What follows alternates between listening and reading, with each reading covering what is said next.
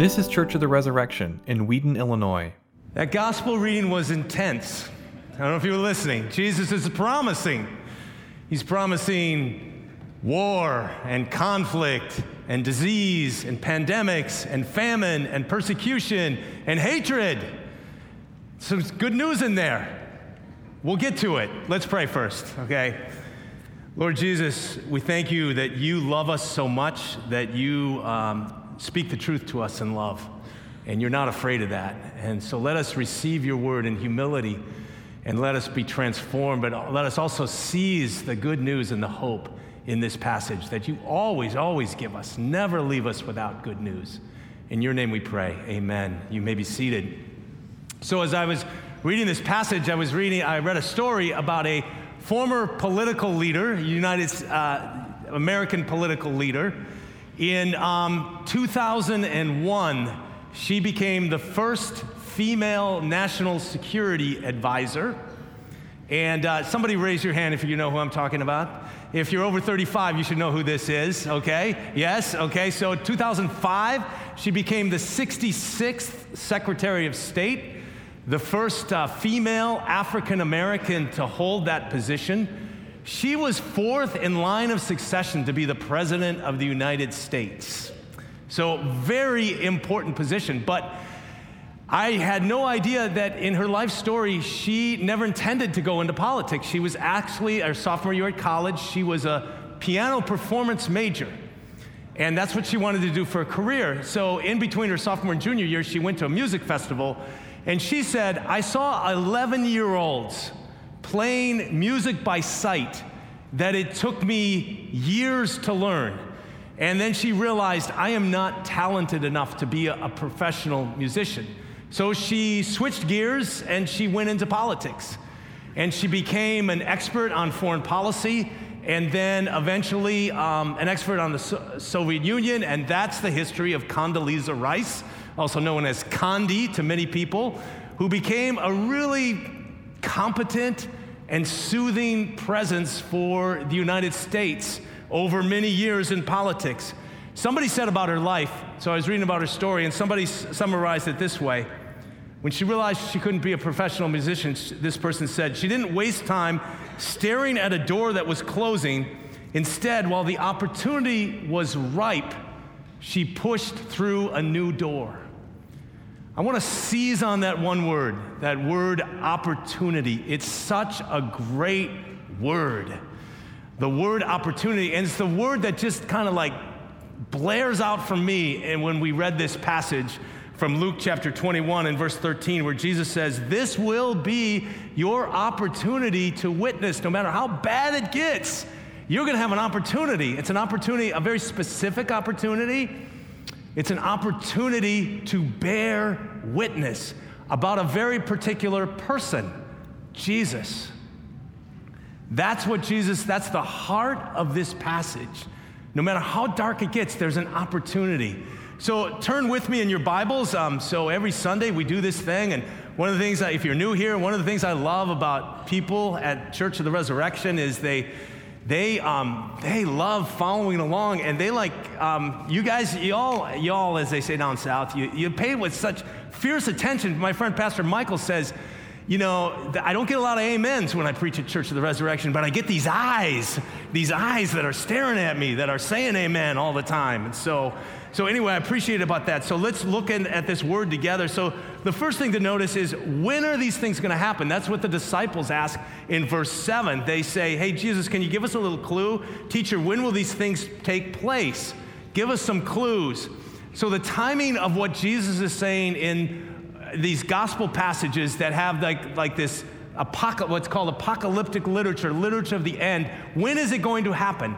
Well, I think the easiest way to say it is there's probably three things. First of all, there's for Jesus' original hearers, when are these things going to happen? Soon. All of the events he's talking about happen soon in the lives of the disciples. I think we can also say that it's not only soon, but it's at the end of history. Before Jesus comes, there's going to be bad things. But also throughout history. So soon, at the end, throughout history, there are cycles, there are times, there are seasons of disruption, of violence, of chaos, of social confusion, and political corruption. And we're going to see those throughout history. And even around the globe today, there are different people in different countries and different places that are having their Luke 21 moment right now as we speak. So that's when. What did Jesus say will happen? Well, he's going to tick off a number of things that could make us feel really insecure, really vulnerable, really um, fearful, and anxious and self protective. But we're going to say, keep in mind, there's good news here, which we'll get to. But he doesn't start there. So he starts in verses 5 and 6, and it says this While some were speaking of the temple, this is the temple, this is where the Jewish people worshiped, a rebuilt temple rebuilt in, well, mainly by the Roman government, helped build this and fund this. While some were speaking of the temple, how it was adorned with noble stones and offerings, some of the stones were 60 feet high. Incredible stones, incredible construction, a source of national and civic pride, as it well should have been. It was beautiful. One historian said when you saw it from the distance, it was like a mountain of snow. It was so beautiful. And Jesus says, as for, he says, there will not be, there will come a day when there will not be left here one stone upon another that will not be thrown down. Now imagine you're the, the people that are, the disciples, the other people around Jesus that are hearing this. What? What are you talking about? Nobody's going to destroy this temple. You are crazy, Jesus. That would be like my family moved to Long Island in June of 2001, just before September of 9 11. It would be like one of those days, early days, when we went into Manhattan, we visited and saw the Twin Towers, and somebody coming up to me and going, Hey, pretty impressive, huh? And I go, Yeah, these are cool. In a few months, those things are going to come crashing and burning, and this whole neighborhood is going to be a pile of rubble and dust like you would not believe. I would say, wow, crazy person. I don't think so. But it happened. 40 years after Jesus spoke these words, the Roman army marched in with tens of thousands of troops and squashed a Jewish rebellion against oppression and burned the temple to the ground. Many cultures around the earth, we have our we have our things, our structures that we're really proud of, that we think are really impressive. So think of the, the pyramids of Egypt or the temples of the Aztecs or the Roman Colosseum or the Great Wall of China. And we tend to think that in America, we're the exception. Nothing could ever happen here. We're safe. We're invulnerable. I think 9 11 showed us that we're not as invulnerable as we think we are. So Jesus says, first, there will be, there could be destruction. Second, he says there could also be a time of spiritual confusion. Look with me at verse 8. And he said, See that you are not led astray, for many will come in my name, saying, I am he, and the time is at hand. Do not go after them. Who are these many? Well, they come in Jesus' name, they claim to speak on behalf of Jesus, but their message is a sort of insider elitist knowledge about things that you and I and ordinary Christians are not privy to. So they know the timetable that ordinary Christians don't know. That would be comparable to today to people that say, you know what the church taught? Ah, it's really, it's boring. It's just, it's out of date. You need to get it updated. So here is, if you listen to us, I will tell you with some insider, elitist knowledge about what Christianity was really about, or about what Jesus really meant, or about what the Bible really teaches. Has the church ever taught that before? No. But we know it. So you can follow us. And Jesus says, He basically says, don't be so gullible. Don't put yourself under spiritual authorities that promise you an elitist insider knowledge that the church has never taught before. Don't go after them. Don't give yourself up to them. That's the second thing. There's more. International political instability. Verses 9 and 10. Verse 9, Jesus says, When you hear of wars and tumults, verse 10, nation will rise against nation and kingdom against kingdom. Are we not experiencing this in our world today? How many people of the Western elite class, including myself, thought Putin will never invade Ukraine? That'll just never happen. And if it does, man, we will just hit him so hard with economic, economic sanctions, he will go to his knees immediately. That's not what happened, is it? Many people in the West, many of our most intelligent people, are just appalled and shocked that around the globe, dictators around the globe, corrupt politicians around the globe are not getting on board with American style democracy. Now, don't get me wrong, I love democracy, I think it's amazing. But there's a lot of people in the world that apparently don't love it. So, Putin in Russia, Xi in China with 1.5 billion people, Venezuela, Afghanistan, conflicts in Africa. Some people are saying the world's getting so much better all the time, and in some ways it is. That's really true, but try telling that to the 100 million people, a new record United Nations says there's 100 million people upon the globe, over 1% of the population, who have been displaced, either internally or have become refugees, driven out, usually by their own governments or war or conflict. Some people are living in Luke 21 right now. There will also be famines and pestilences. 30% of the world lives with moderate to severe food insecurity. Pestilences. Do I need to talk about COVID? Do I need to talk about what that did to the global economy, what it did to our nation, the lingering effects of that still, and mental health issues, education issues? I don't need to talk about it. One more thing Jesus promises. Okay, this is going to get better, so just hold on persecution. So in verse 12, he says, But before all this, they will lay their hands on you and persecute you, delivering you up to synagogues and prisons, and you will be brought before kings and governors for my sakes. And then in verse 16, he says, You will be delivered up even by parents and brothers and relatives and friends. Some of you probably aren't old enough to, to, to know, but what happened in the Soviet Union and what happened in communist bloc countries, how this literally happened thousands and thousands of times, where people were turned in by a spouse, people were turned in by a child, people were turned in by a brother. This literally happened. And then it says, And some of you will be put to death, you will be hated by all for my name's sake. So, not just Jesus saying, uh, you know, you might have some people that, that kind of mildly dislike you. They just won't agree with your position on certain things. No, you will be hated, and you will have people who will try to kill you.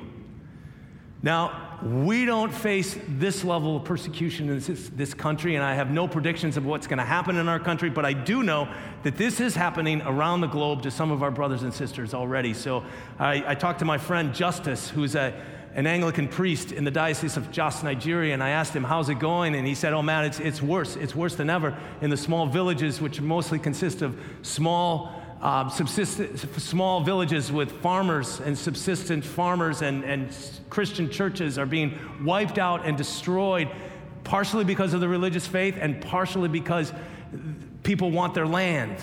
And it's happening all the time. And he said, just last month, I was walking through a crowd and I had my collar on, and they identified me as a Christian and as a priest, and they started beating me and they punched me. And they, he said, Matt, they would have killed me. Somehow I was able to get in my car and drive away. Now, look what Jesus says. He says something really important here. He says, This is for my name's sake. So, if we are persecuted, if we are hated for being rude, for being violent, for being power hungry, for being mean spirited, if we are hated for those things, then that's for our sake. That's not what Jesus is talking about. That's on us.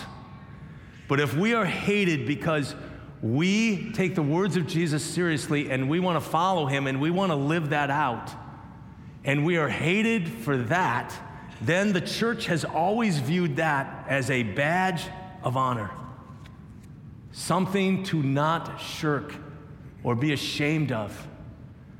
And just because somebody is persecuted doesn't mean they're doing something wrong. It might be because they're doing something absolutely right. Okay, let's all just take a deep breath. I'm imagining Jesus, a little band of disciples. They're hearing all this, small group. They have no political clout, they have no positions of authority, they have no schools, they have no printing presses, they have no access to places of power. They can't influence what people are saying about them. And I imagine them going to Jesus, Jesus, you are scaring us. This is kind of scary. But notice what Jesus does. There is good news woven into this, all around this, under this. There is good news in here. I love what Jesus says in verse 9. He says, so he says there's going to be terrors, but then in verse 9 he says, but do not be terrified. How can you not be terrified in the midst of terrors? Isn't that, I mean, if I'm, if I'm experiencing terror, I feel terrified. He says, you know, you can experience terrors, but not be terrified. And then he also says, they're going to put you to death. But then in verse 18, he says, but not a hair of your head will perish. How can I be put to death, but not a hair of my head will perish? Well, Jesus is speaking metaphorically, and what he's saying, I think, is this is that, that there is a part of you, there is something in you that is absolutely invulnerable that is absolutely protected, that nobody can touch. And that is your soul. That is your relationship with Jesus. That is your love for Him. That is your love for other people. Nobody can touch that. As Colossians 3 says, your life is hidden with Christ and God, and nobody can get to that. And then Jesus, in this passage, he gives us these two big, bright, hope filled, resurrection charged promises. The first one, as I already read in verse 13, this will be your opportunity to bear witness. Specifically, not to be right about every political issue, but to bear witness to Jesus. So when it gets darker, we have the opportunity to shine more light. When it gets more confusing, we have the opportunity to speak the truth in love. When the world gets more violent, we can be peacemakers. When the world gets more secularized, we have the opportunity to be more prayerful. When others curse, we have the opportunity to bless. If the world gets more ugly or toxic, or your family or your, your work culture or your neighborhood or whatever, if it gets more toxic and ugly, we have the opportunity to live lives of beauty and holiness, as Father Brett preached about last week, to become saints in the Lord. Let me give you a specific example. So, as you know, there are many people in our culture who are absolutely passionate about making abortion as available as long in a, as in a pregnancy as possible. And I think our midterm elections showed that. And I won't go into the details of that, but there are powerful pro abortion forces, very well funded. Now, on the one hand, that breaks my heart. But on the other hand, as a church, we got to go, well, there's an opportunity here. What is it? Let me tell you what we're trying to do. Four things. First, we have this baby bank that's open every Thursday. Every, every other Thursday. Thank you, Pam. 20 to, this is my fact checker right here. So um, after the elections, we decided it was necessary to have a fact checker in the sermon. So, so uh,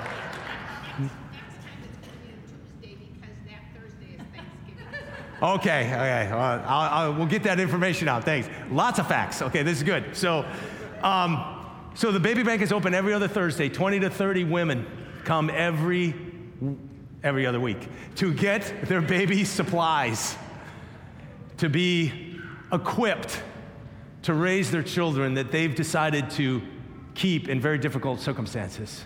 So we want to honor that, but I think the thing that they get the most out of that time is not just stuff, but it's warmth, it's acceptance, it's love, it's being seen, it's being affirmed, experiencing unconditional love. That's what they're getting the most. Second thing is our replanted ministry. Shout out for replanted. People, our families that have chosen to adopt. We love that. And we are so proud of them and so happy to support them in any small way we can. Third is our Thrive ministry to parents who have children with disabilities and have been impacted by that. We're so proud of those families. And fourth, we're partnering with Pastor Michael and his church to start. We actually have a board and a 501c3 to start a caring network women's clinic in the Austin neighborhood. And that is on its way. And we're excited about that. So, all that to say, there's so much more we can do, and even all this is like seems like a drop in the bucket. But for the church, there is always an opportunity. There's always an open door, and we're always asking the Lord, "What is it, Lord? What's the open door? Where is that?" The second word in this passage is the word presence. The presence of Jesus. I love what Jesus says in verse 14. He says, in the midst of persecution, he says, Settle it therefore in your minds not to meditate beforehand how to answer, for I will give you a mouth and wisdom which none of your adversaries will be able to withstand or contradict. In other words, you don't need to think of every single word you're going to have to say because I'll be with you and I'll help you form the words when you're in those situations, if you ever get in those situations. I will help you, I will give you the words. So I was talking to Dean Steve, and I think I have this right. So when he has, when he's leading a worship team, he said he will not give them a full score of all the music, right so far, okay? Um, he gives them part of the song map, but not the whole thing. And why?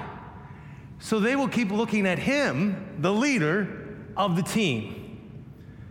I love that because that's basically what Jesus is doing. It's like, I don't, I'm not going to give you a script because I don't want you to just look at your script. I want you to look at me. When you're in those tough situations, if, there, if the church around the globe, whenever you're being persecuted, I want you to look at me. I want you to experience my presence in the midst of that. On July 28, 1944, a Catholic priest named Alfred Delp was condemned to death by Adolf Hitler himself, put the death sentence on him. Delp was a man who was uh, a Nazi resistor, did not kowtow to the government. And Hitler really hated this guy. The judge at the trial called him a rat and said he must be stamped out. They burnt his body and they scattered his ashes on a Berlin sewage field, which ironically grew flowers and vegetables eventually. But before his execution, after the war, people found some things that he had, Father Delp had written on the cells of his prison wall, and one of them was this. And I love this let us trust life. Let us trust life because we don't live it alone. Jesus lives it with us so you can trust life. Now, let me just say, some of you might be in a really dark place this morning, or a gray place, uh, just a gray zone where you're feeling anxious, depressed, you're hurting. Maybe you're angry or you're obsessed by something or you have a burden or a problem that's just really weighing on you, or a sin that so easily clings to you, and you feel defeated and alone. And let me just say that this morning is an opportunity to meet Jesus in the midst of whatever you're going through. I really believe that's the word Jesus wants to give you.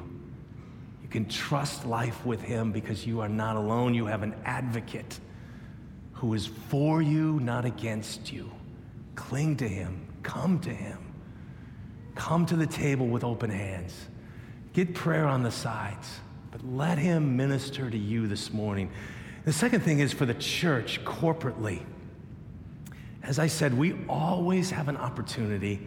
And I'm just really fascinated by the way Jesus ends this little section in verse 19. He says, By your endurance, you will gain your lives, not by your uber heroism. Although it's great to be heroic, there's nothing wrong with that. Not by your triumph, not by gloating over your enemies, not by gaining political power, not by whatever. You will gain your lives by endurance, by simply walking the walk that I've set before you, step by step, day by day, week by week. That's what we do here. That's what we're about. That's why every Sunday we have we invite you to come to the Lord's table. Every Sunday. We don't miss a Sunday. Every Sunday, you get a chance to meet Jesus. Every Sunday, you get a chance to feed on Him in your heart by faith and with thanksgiving. And we do that just week after week. And I, I, just want us to think about how, in a sense, how unspectacular it is, how ordinary it is, how humid it is, and yet how charged it is with the presence of Jesus. So I want to ask you how is the Lord stirring you? We prayed at the very beginning of the service, Dean Steve prayed, Stir us up, O Lord. Stir us up. How is the Lord stirring you to a life of good works? And maybe you don't know, and that's okay. Just say this week, Jesus, I don't know. What am I supposed to do? What's my opportunity? What's my open door? Would you show that to me? Because I believe He wants to show that to you. He really does. And then we become a church and a people who do not meet the darkness with despair, who do not resort to hate, who do not curse and bless instead. And even in the darkest night, we hear Jesus' word. This will be your opportunity to bear witness. In the name of the Father, and the Son, and the Holy Spirit. Amen. Thanks for listening. Our vision at Church of the Resurrection is to equip everyone for transformation. As part of that vision, we love to share dynamic teaching, original music, and stories of transformation.